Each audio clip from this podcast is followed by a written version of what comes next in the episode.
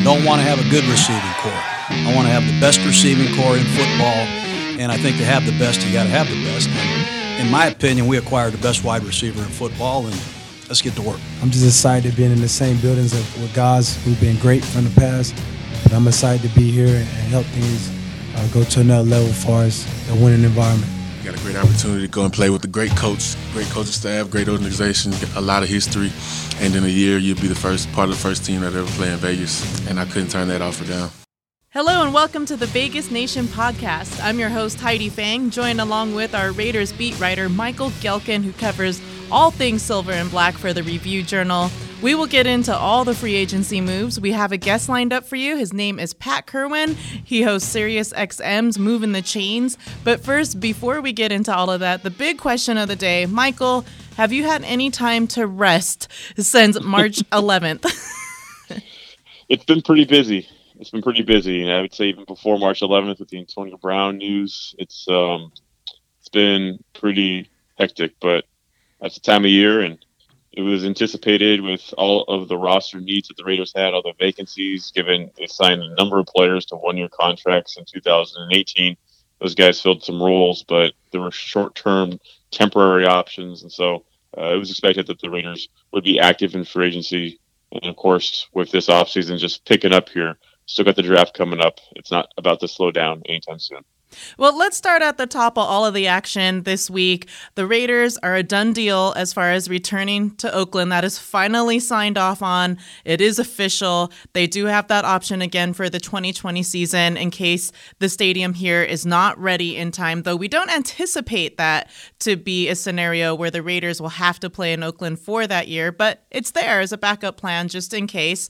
Uh, Michael, what can you tell us about anything with that deal and how it got resolved? Involved and anything that uh, the Raiders may have had to say on their side. I, I read your article online. It didn't seem like uh, President Marc Badain had a comment, but have you got any feel for how excited the team might be to get back to Oakland this year?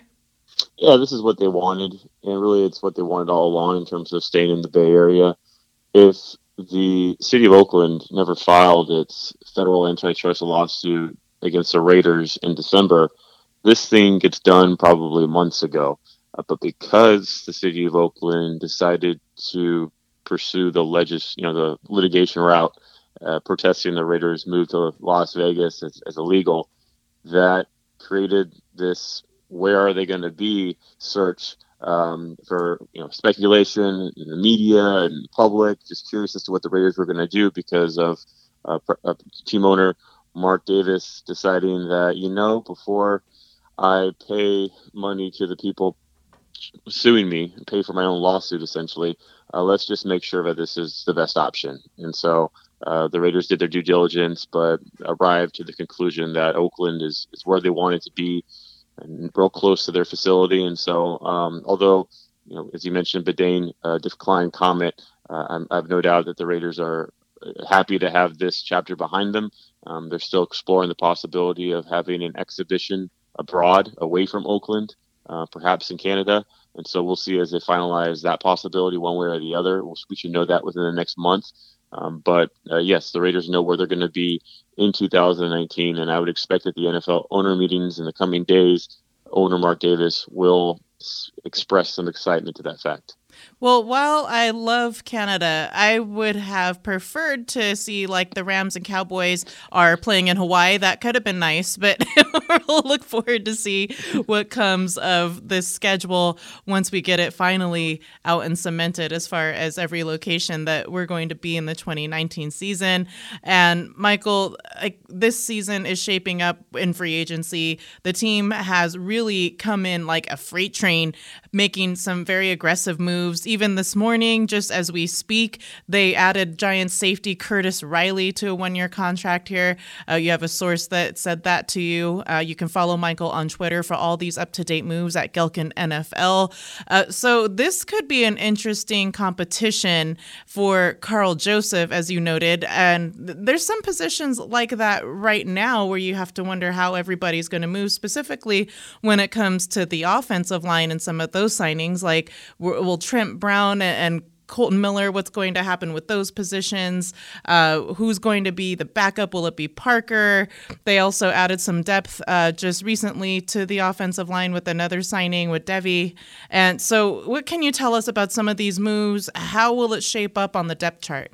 Well, Curtis Riley, the safety who just signed for the Raiders, he's somebody who has starting experience, 16 games there last season for the New York Giants, had four interceptions not somebody who signed a real mega contract though. It's a one year deal and probably minimum salary benefit.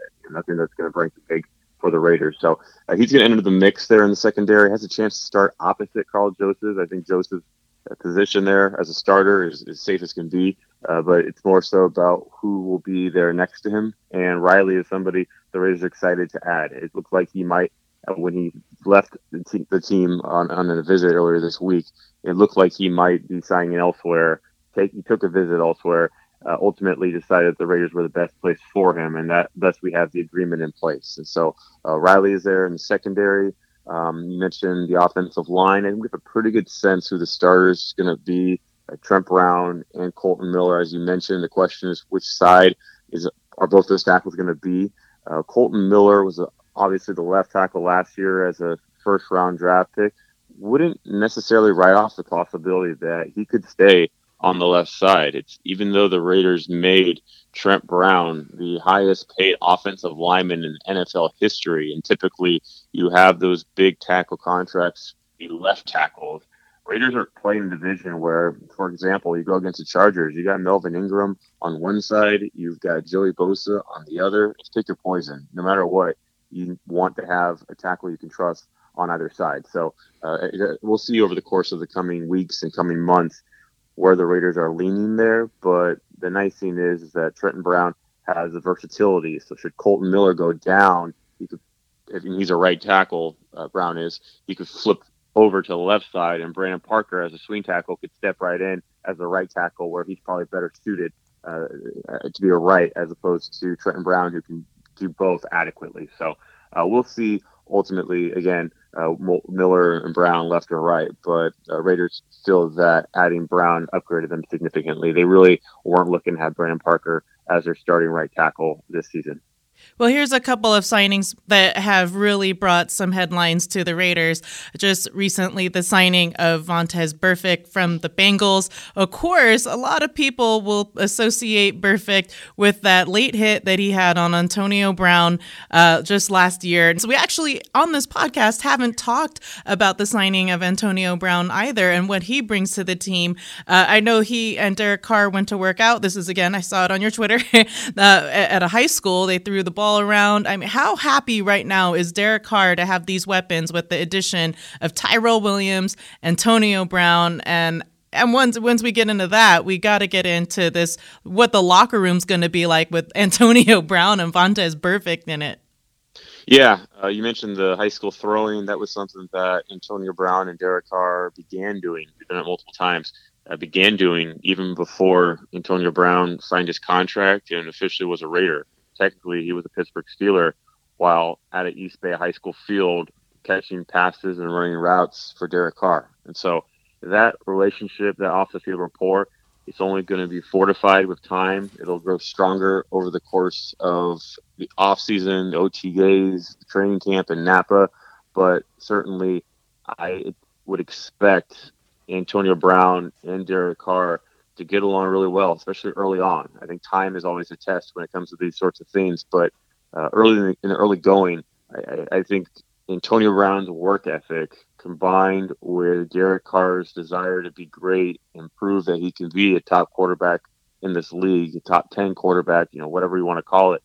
Uh, you know, I, I think that's going to mesh really well. And some people have, you know, we, we can ask Pat Kirwan that later. I'm curious what his thoughts are, but um, I, that's where I would expect the relationship to go.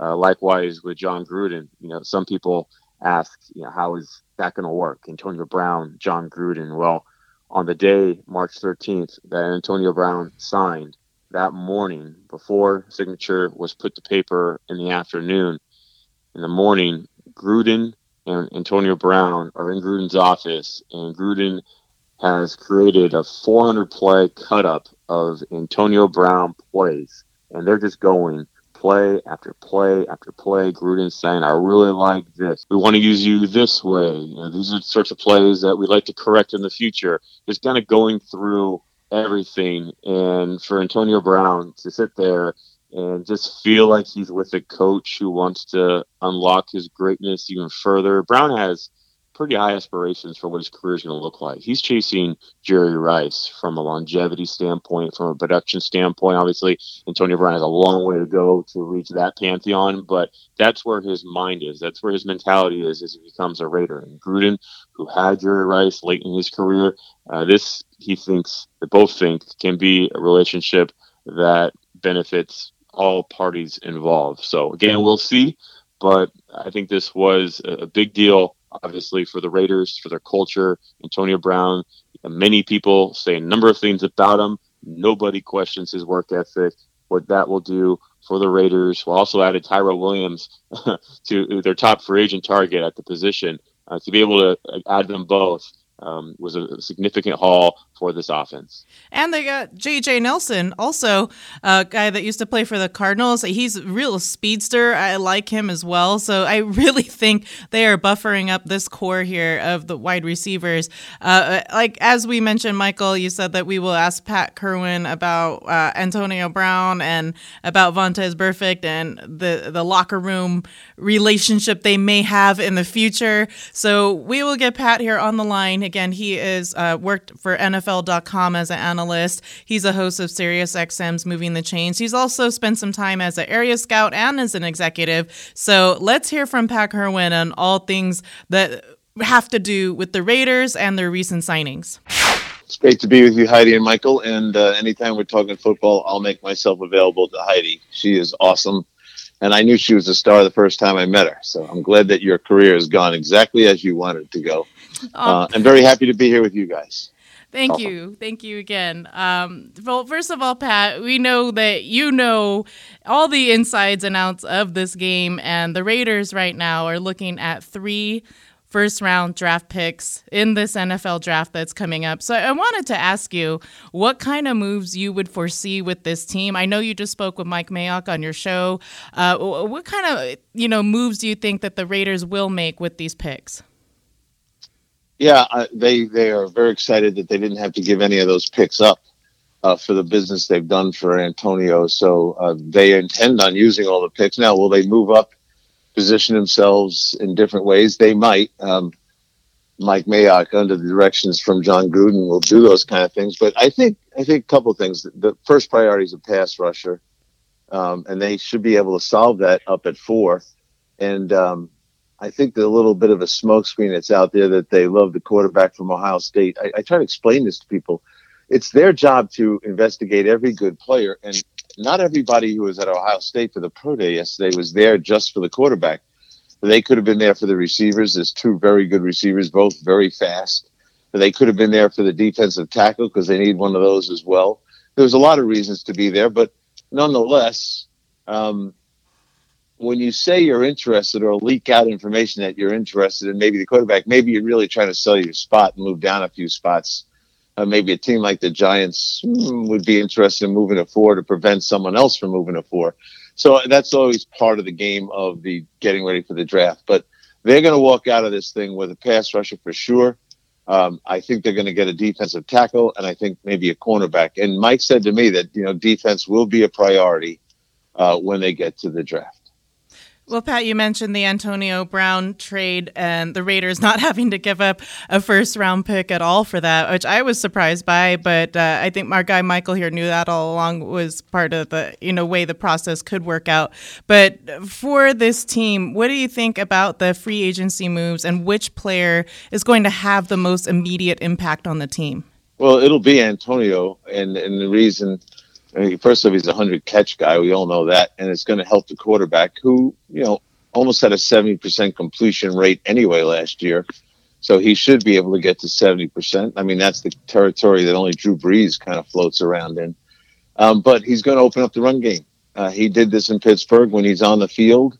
Uh, you have uh, issues and you have challenges. Are we going to put that safety down, or are we going to land up rolling the coverage on top of Antonio? Carr's smart enough to see what's going on and uh, certainly Jon Gruden is, and those guys will be able to manipulate their game plan calling uh, all they want because Antonio's on the field. So he'll be the number one reason uh, things will change for those guys. I think the number two reason could be we could have a real problem in Kansas City if Tyreek Hill uh, is unavailable. We'll see how that plays out. But when you start looking at the nemesis known as the Chiefs, uh, they're not as strong as they were last year. So I think the Raiders kind of feel like we're catching up to them, and they're helping us do it. So uh, would I say that the Raiders can win the division? Uh, I'm not ready to say that yet, but I do think that they're very much a playoff contender. And how solid of a duo do you think that this Gruden and Mayock combo is as far as like trying to reinvent the team and bring back the, the Raiders culture of the you know, past, the winning culture that we were uh, seeing way back with the Raiders? well, Jon knows all about it. And you know that um, Al Davis, God rest his soul, he was going to hire Mike Mayock years ago uh, to be his personnel director. And Mike had called me about it and said that the offer was on the table, and he wasn't so sure that he wanted to do it, and he wasn't ready to do it at the time, but he's ready now. So the Davis family has always had their eye. So so those guys, Mike Mayock understands that Jon's the boss. Mike is a grinder, and he's one of those guys that's in all the time. He he is loves personnel, and I knew he was born for this thing, and I thought the media was a waste of his time, but it was a good prep for him. He and I did a lot of shows together when he first got in it and I used to say to him all the time, I said, Mike, you really should be in the league. What you like doing. See, he was criticized quite a bit on television for being too in depth, too X and O ish, um, because he knows the game and he loves the game. Now, now he's not, he's in a world where that's more than acceptable. It's a requirement. So he'll do great. And I think he's going to be good for Jon. Sooner or later, he's going to have to, you know, get Jon to see it his way once in a while. And I told him, you got to win some of the battles, Mike. And I think he is winning some of them now. They have uh, Vontaze Burfict just recently signed linebacker out of Cincinnati Bengals. Uh, what do you think of this addition to the team? Because uh, there's been a lot of controversy about him, especially now that he and Antonio Brown are teammates. And there was that one late hit that Burfict had on Brown uh, not too far back, and now these two are sharing the same locker room. What do you make of this signing? Um, well, it's an interesting one. I don't. These are the kind these one year deals. Guys like him he could be cut in September uh, when it, when the last cuts come out. This happens quite a bit. I mean, they're going to take a good long look at him. Um, if he's a fit, um, they'll keep him. If he's reverts back to his old ways, which he suggests he will, because that's the way he plays, I, I, he might not make the team. Uh, well, let's see if they go and draft a, a, linebacker and put themselves in a position they don't have to keep Vontaze. Now, if Vontaze shapes it up and does what he's told, uh, and doesn't behave like he did as a Bengal, then he'll be here. But I look at those kind of signings, quite honestly, Heidi, is like, yeah, let's see if he makes it to Labor Day. There's been a lot of outside speculation as to how Derek Carr and Antonio Brown could mesh. And from my vantage, I don't see an issue there. I see a quarterback in Carr who's worked well with, you know, quote unquote problem receivers in the past, such as Michael Crabtree. And Antonio Brown, the way he practices, seems to make those around him better. And I think Derek Carr thrives around that type of person. But I'm curious your vantage point, how you think Antonio Brown and Carr will mix, and even he and Jon Gruden. Yeah, uh, Jon Jon stirs the drink there, and so he'll be hard on Carr. He was hard on Carr all last year. He'll be hard on Carr uh, all the time. He just feels like he's got to keep pushing him to get the most out of him. You know, the gold standard for Jon is Richie Gannon, and Richie could take a lot from Jon, and he was also self motivated. I think Carr's getting there. I admire him for how he handled the pressure Jon applied to him last year. Uh, he'll apply more this year. The receiver, he's not going to be a problem. Uh, here's where here's where it could surface though. You know, Antonio is a guy that doesn't always run the route he's supposed to run, and that's well documented by lots of guys that were in Pittsburgh, and that was part of the frustration Ben had with him how will Carr handle it when the guy's supposed to run a skinny post and he's running an out route? Uh, mainly because he thought he saw something, and now all of a sudden the quarterback's holding the ball and taking a sack, and Jon's screaming at him, and then you know when they all watch the film, they realize that Antonio. So this has to be corrected as it happens, and Antonio has pretty thin skin when it comes to that. So hopefully he's, you know, okay with this, and he understands that the quarterbacks have to make sure that he's doing the right thing, and he has a bit of a reputation for not doing that. So um, that was part of the failure in Pittsburgh. I hope it's not part of the failure in Oakland. The draft coming up April 25th to 27th in Nashville. A lot of talk and focus surrounds those dates, and understandably so. But as a former scout, I was curious what your thoughts are as it relates to what happens after the draft. You know, the Raiders front office looks a lot different today than it did five months ago. But a lot of these scouts are waiting to learn whether or not they're going to be part of the Mike Mayock front office. There's only so many personnel moves you can make to your scouting department in terms of area scouts or others in the organization. Um, what is the mood like in a group of scouts such as the Raiders have, where they're preparing for the draft, but they know that after the draft is done, some guys could be let go, forced to move on to another club, while others uh, could be retained. Yeah, it's walking on eggshells, but it, it happens everywhere whenever there's a takeover.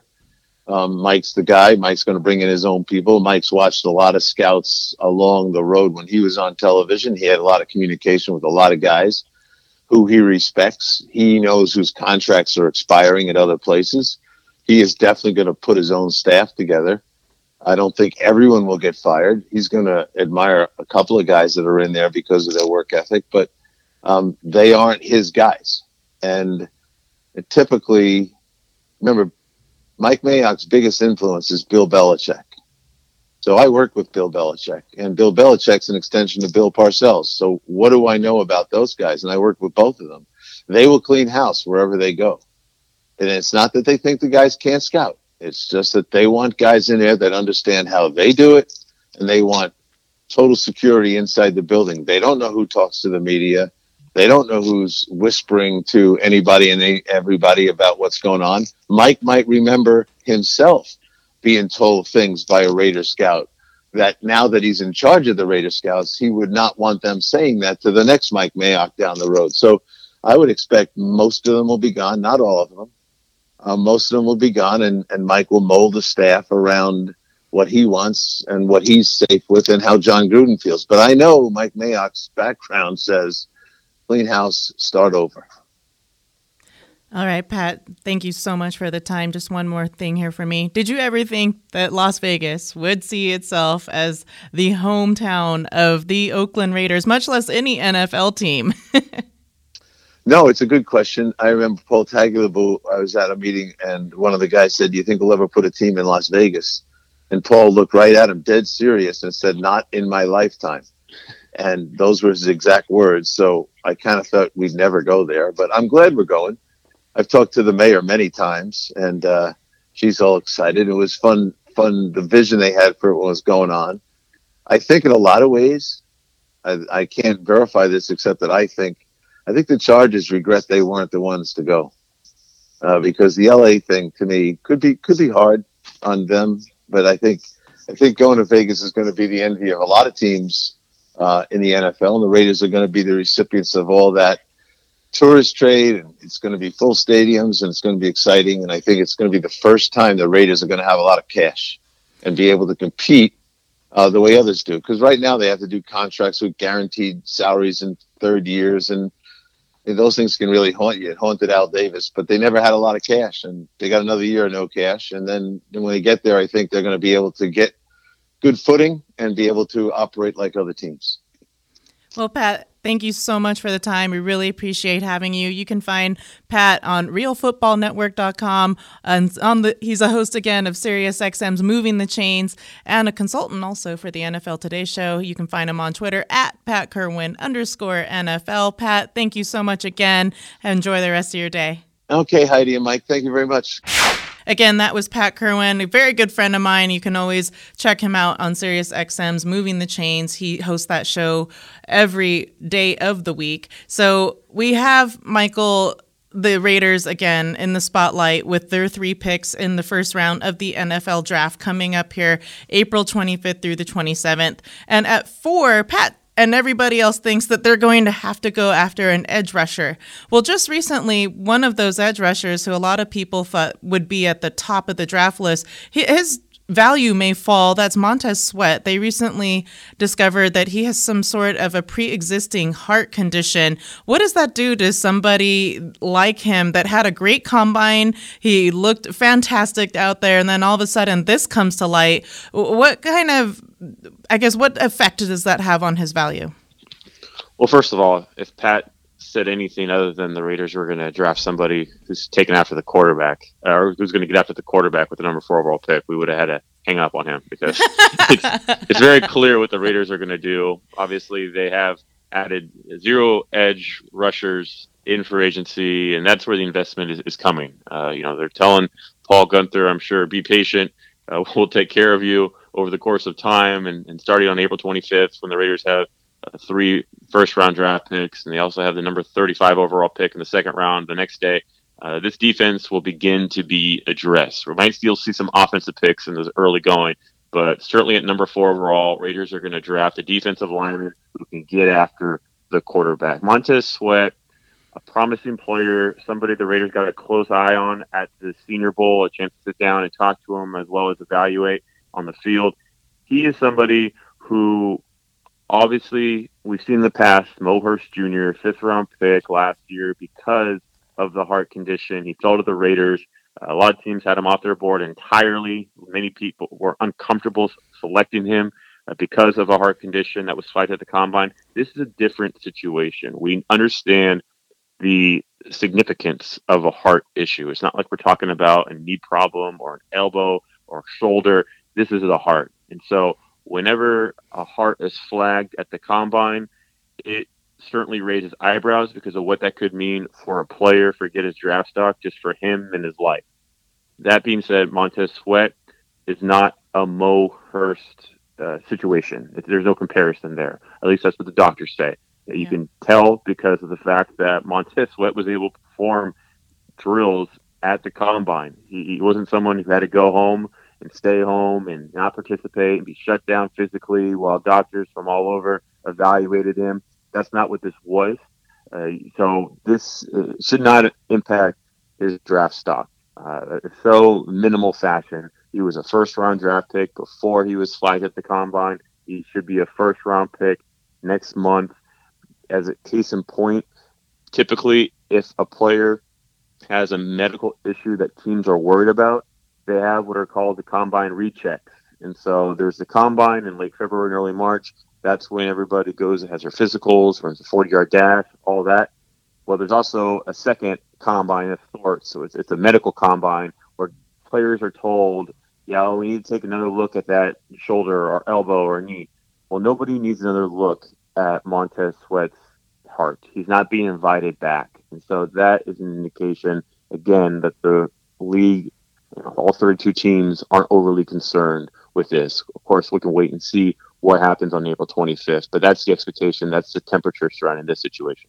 Well, Montez Sweat, he set a record for defensive lineman running the 40. He had set a time of 4.41. That is quick. So, uh, again, yeah. he's somebody I think could really, the Raiders could really benefit from having on their, on the draft here probably be a trade down scenario. Um, I, I, think he's he's gone, but time on the clock at number 24, and number four overall is, is too early for him. Probably when you, you look at you know, Josh Allen of Kentucky, uh, probably the top edge rusher who you would project to be available, presuming that Nick Bosa and Qu- Quinnen Williams are off the board at two and three.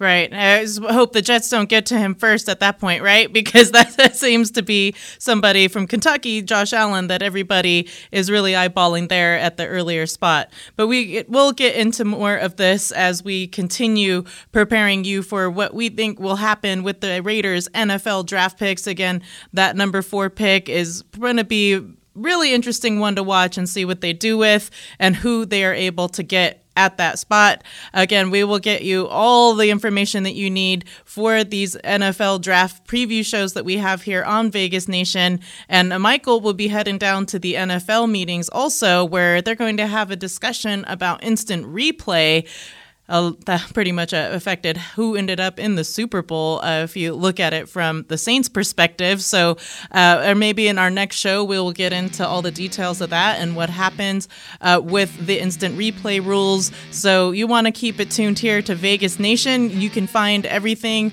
that we put out on Apple Podcasts, Stitcher, and any platform that you listen to your podcasts on, and also on reviewjournal.com slash podcast. Find Michael and I on Twitter at Gehlken NFL and at Heidi Fang. And don't forget to subscribe to the show. Thank you all for listening.